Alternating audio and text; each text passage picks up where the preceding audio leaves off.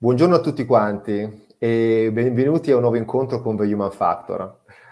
A Human Factor crediamo nel valore delle persone e nella loro capacità di poter ispirare e per questo oggi incontriamo Camilla Colucci. Ciao Camilla, come stai?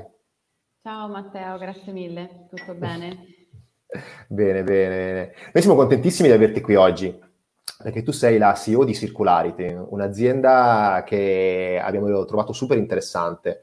Una società benefit che ha l'obiettivo di rivoluzionare il mondo dei rifiuti in Italia ed è proprio per questo che oggi vorremmo sapere un po' di più da te e soprattutto da te. Come prima domanda, una curiosità che abbiamo tutti quanti noi della redazione è cos'è Circularity e soprattutto qual è la purpose principale dell'azienda? Certo, come dicevi appunto Circularity è una società benefit e anche una startup innovativa e il nostro obiettivo è quello di supportare le imprese nel integrare l'economia circolare nel proprio modello di business. Quindi abbiamo creato un portale online che chiamiamo One Stop Shop, cioè un posto in cui un'azienda può trovare tutti i servizi necessari appunto a implementare la sostenibilità sia ambientale che sociale e insomma applicare a livello concreto i principi dell'economia circolare. Fantastico. Ma allora, punto primo, tu sei molto giovane, ok? Quanti anni hai, giusto per? 27. 27, ok. Una domanda che sorge spontanea. L'idea di questo progetto, da dove è nata? Tu sei molto giovane, quindi ovviamente è una domanda che viene un pochino spontanea a me, ma anche a tutti quelli che ti ascoltano.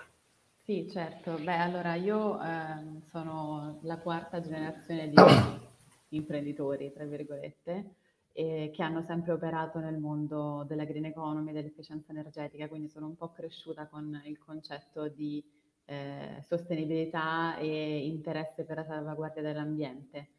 Sono sempre stata molto, attiva anche a livello di volontariato per la salvaguardia dell'ambiente, quindi facendo anche dei programmi internazionali per la conservazione degli squali, per esempio, e quindi ero socia di Greenpeace, quindi questa passione l'ho sempre avuta e poi crescendo ovviamente mi sono avvicinata anche al mondo dell'imprenditoria.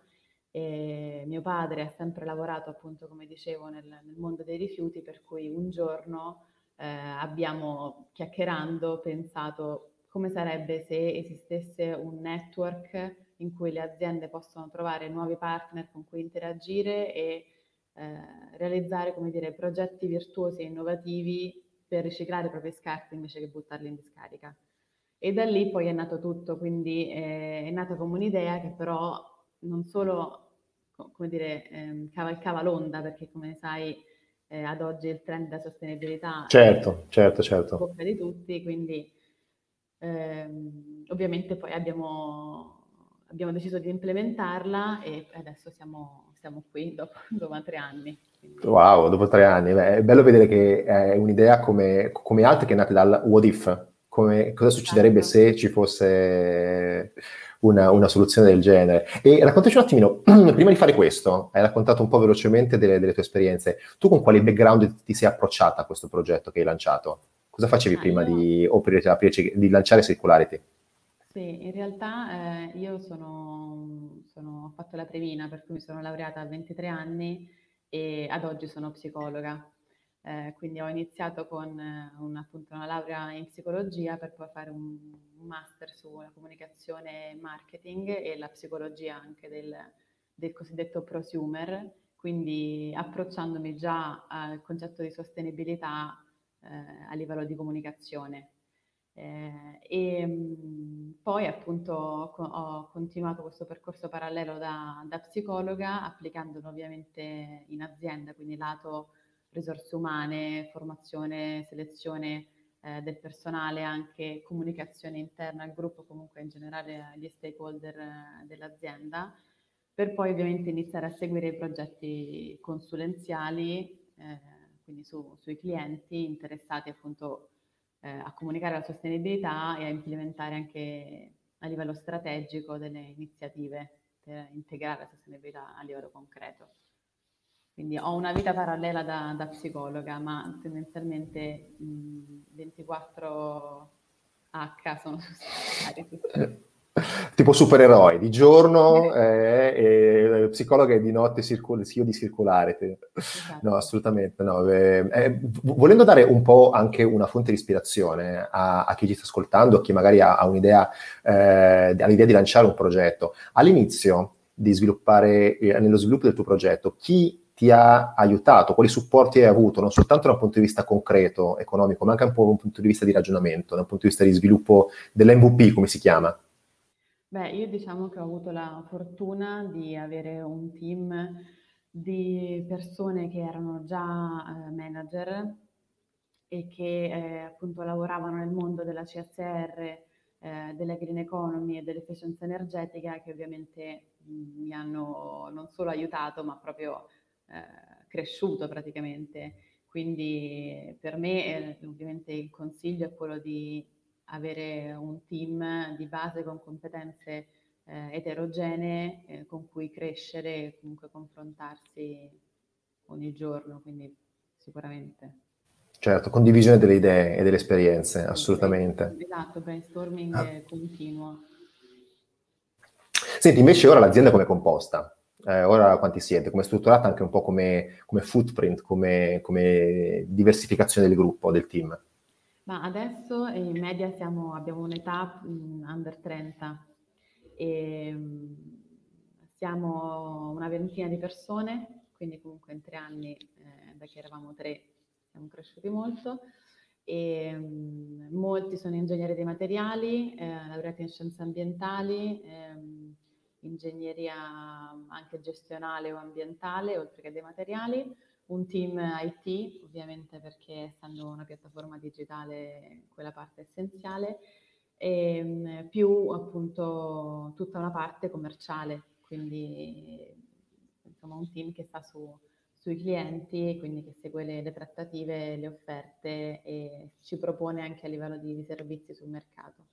Ok. Ecco, parlando di mercato, infatti, è un po' una domanda un po' spontanea di conseguenza. Chi è la persona o l'azienda che si rivolge, che è il cliente ideale di Circularity?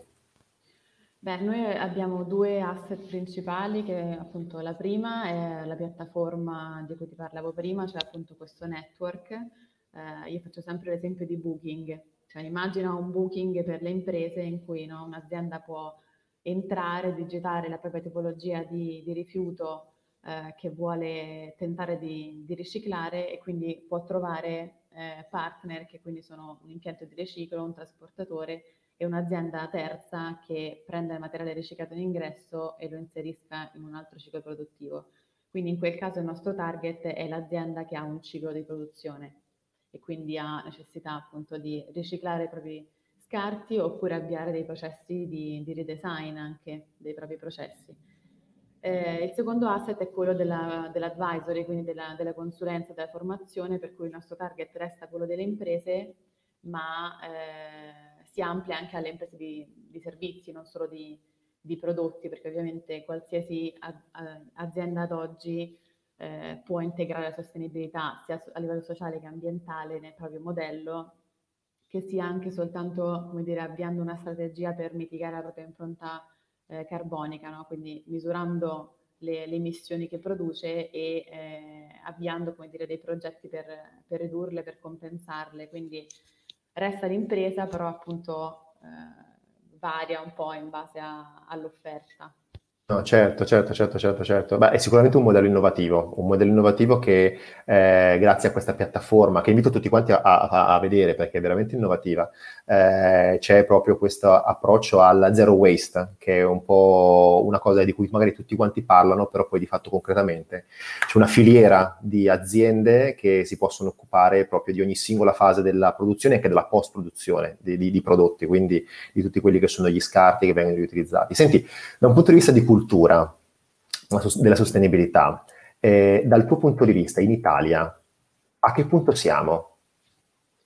Ma il mio punto di vista comunque è basato su ricerche, quindi dati e statistiche e ad oggi, e anche insomma in base a quello che, no, che leggiamo non solo sui social ma anche sulle maggiori testate giornalistiche, per cui in Italia oggi le persone non solo sanno che cosa vuol dire sostenibilità, ma hanno, come dire, aumentato la loro consapevolezza anche su cosa possono fare loro per dare un impatto positivo sull'ambiente, per cui insomma si è partiti un po' dalla Greta Thunberg di turno, no? Quindi con i Friday for Future, per cui ad oggi le persone manifestano per fare qualcosa per combattere il cambiamento climatico, è una cosa che almeno 5-10 anni fa non era impensabile, e in più appunto i trend di consumo dimostrano che i consumatori sono sempre più attenti anche alle scelte che fanno, quindi nell'acquistare un prodotto piuttosto che un altro, e sono pronti a lasciar perdere proprio un intero brand se non rispettano i valori di sostenibilità che ha il consumatore, quindi direi che siamo a buon punto.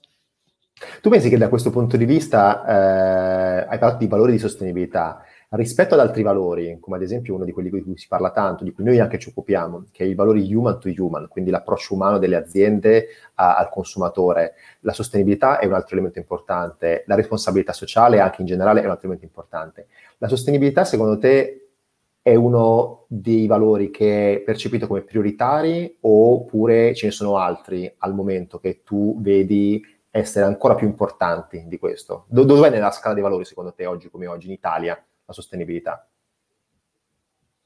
Allora, una domanda da $1.000.000, nel senso che sicuramente ha una grande importanza per le aziende. Ci sono aziende che la sposano effettivamente, i valori della sostenibilità sia sociale che ambientale, perché ci credono, e invece altri che lo fanno per seguire un po' appunto i trend di mercato e acquisire anche consensi, quindi aumentare la propria reputazione e incappare poi alla fine in greenwashing, no? O comunque tentare di dipingersi come più sostenibili effettivamente di quanto si è, per avere, no, un maggiore appeal verso fornitori, partner, consumatori. Quindi. No, certo, assolutamente. E purtroppo questo è un fenomeno che esiste, anche se è sempre più evidente che nel lungo periodo sia difficile da portare avanti, perché appunto il greenwashing è fatto di azioni e non di comportamento, non di un modo d'essere, che invece è proprio la differenza tra chi è sostenibile e chi non è sostenibile. Sì, io credo che però l'importante è che se ne parli, no? Come concetto. Bravo, sono d'accordo. No, anche se le aziende lo fanno per avere, no, visibilità o per acquisire una fetta di mercato in più, se poi mettono in atto effettivamente delle strategie, dei progetti, no, delle iniziative, certo. Per ridurre il proprio impatto ambientale, l'importante è che poi lo facciano. E magari io credo un po', forse in modo naif, che facendolo uno poi ci inizia a credere, vedendone anche i benefici che può comportare. Beh, tra le due sei tu la psicologa, quindi sicuramente di comportamenti umani te ne intendi più tu di me sicuramente, quindi è bello come esempio. Senti, hai parlato appunto di comportamenti e di messaggi e di valori, è inevitabile parlare anche un po' di comunicazione. Tu sei anche una ragazza giovane, quindi comunque hai anche un interesse e comunque sei coinvolta negli strumenti di comunicazione. Che ruolo ha la comunicazione per un brand sostenibile oggi? Ma è fondamentale, perché allora, al di là del appunto dare visibilità alle iniziative che uno ha avviato nel rispetto dell'ambiente, ma anche dei propri stakeholder, quindi in primis dei dipendenti, è fondamentale sia per aumentare l'engagement no, delle persone, degli stakeholder, sia per appunto aumentare, ecco, la propria reputazione, e secondo me anche per, come dire, fare da traino un po', quindi nel momento in cui un'azienda non si trova a comunicare le iniziative e, diciamo, i progressi che ha fatto magari anche negli anni attraverso bilanci di sostenibilità, per esempio, comunque strumenti di rendicontazione, dà l'esempio, quindi soprattutto i big player, ecco, dei vari settori merceologici trainano un po' le piccole e medie imprese che poi si trovano a dover rispettare un po' i parametri che vengono a quel punto richiesti dal mercato. E quindi, insomma, fondamentale il di comunicare. Ovviamente, come dicevamo prima, ha una doppia parte della medaglia, perché la comunicazione poi può diventare fuorviante e quindi poi sfociare nel greenwashing, quando appunto aziende che si trovano a dover inseguire trend del mercato magari si trovano a lanciare messaggi pubblicitari anche, come dire, esagerati o che ovviamente illudono i consumatori e dandogli l'idea di star scegliendo un prodotto perché magari ha un impatto positivo sull'ambiente, quando invece non è così. Vero. Assolutamente. Senti, volendo lasciare qualche messaggio, un po' di ispirazione, un po' di esempio anche, per chi come te all'interno di un mercato di oggi è under 30 e vuole approcciarsi al mondo delle start-up, quali sono i consigli che tu daresti a una persona della tua età o comunque una persona che ha intenzione di avviare una startup in Italia? Sicuramente di avere tanta motivazione, perché poi diventa diventa la tua vita, per cui se, insomma, per chi fa startup o per chi, insomma, coltiva un'idea e poi la mette in pratica, non solo ci deve credere, ma deve avere comunque anche la motivazione di spenderci tempo e, insomma, risorse. Quindi sicuramente questo. E poi fondamentale avere un team, cioè circondarsi di persone, appunto, che possano essere anche un po', fungere un po' anche da contraddittorio, no? E quindi insegnarti, ma anche con cui confrontarsi e con cui crescere, perché appunto, come dicevo, da 3 ad oggi siamo un team di 20 persone e non potremmo essere, cioè, non potremmo funzionare se non avessimo tutti la motivazione e la passione verso il progetto, quindi sicuramente questo. Come si suol dire, l'importante è non essere tutti allineati sempre, perché se si è allineati nella direzione sbagliata magari si va contro un muro, invece il contraddittorio e il dibattito porta sempre alla creazione di valore del gruppo. Certo. Una delle politiche interne al nostro team è proprio quella di dire sempre quello che si pensa. Oh, ok. E quante persone hai minacciato di non pensarla come te quando dicevano Sto scherzando, assolutamente. Nessuna, perché appunto la parte essere stimolante, ma poi è anche fonte di crescita. No, assolutamente, a livello di gruppo, attivo, certo. Sì. Certo. Senti, un'ultima domanda, giusto per lanciare un po' un messaggio anche un po' verso il futuro, gli obiettivi. Dovendo sinteticamente dire qual è l'obiettivo dell'azienda Circularity e in particolare anche qual è il tuo obiettivo come imprenditrice da qua in avanti, cosa ci diresti? Sì? Diciamo che un po' coincidono, nel senso che il mio obiettivo è quello che Circularity possa diventare il punto di riferimento per l'economia circolare in Italia. Chiaramente è un po' ambizioso, però con la logica del One Stop Shop, quindi creiamo un portale che possa a 360 gradi fornire dei servizi per le imprese. Vorremmo essere il punto di riferimento. Assolutamente. Guarda, io faccio un grandissimo in bocca al lupo, perché penso che tu abbia assolutamente portato avanti un progetto bellissimo che è appunto all'inizio, perché da 3 anni che state lavorando, però il team cresce, il portale cresce, tutti quanti vi invito a guardare questo portale che è veramente innovativo e ti volevo ringraziare perché oggi ci hai dato la tua testimonianza all'interno di Human Factor, dove ci piace appunto mettere in avanti il valore delle persone, soprattutto anche la capacità che hanno di poter ispirare. Oggi di fonti di ispirazione ne abbiamo vista una veramente, veramente interessante. Quindi ti ringrazio, ti saluto Grazie mille. E sono sicuro che avremo modo ancora di rincontrarci all'interno della community di Human Factor. Ciao Camilla, buona giornata. Grazie.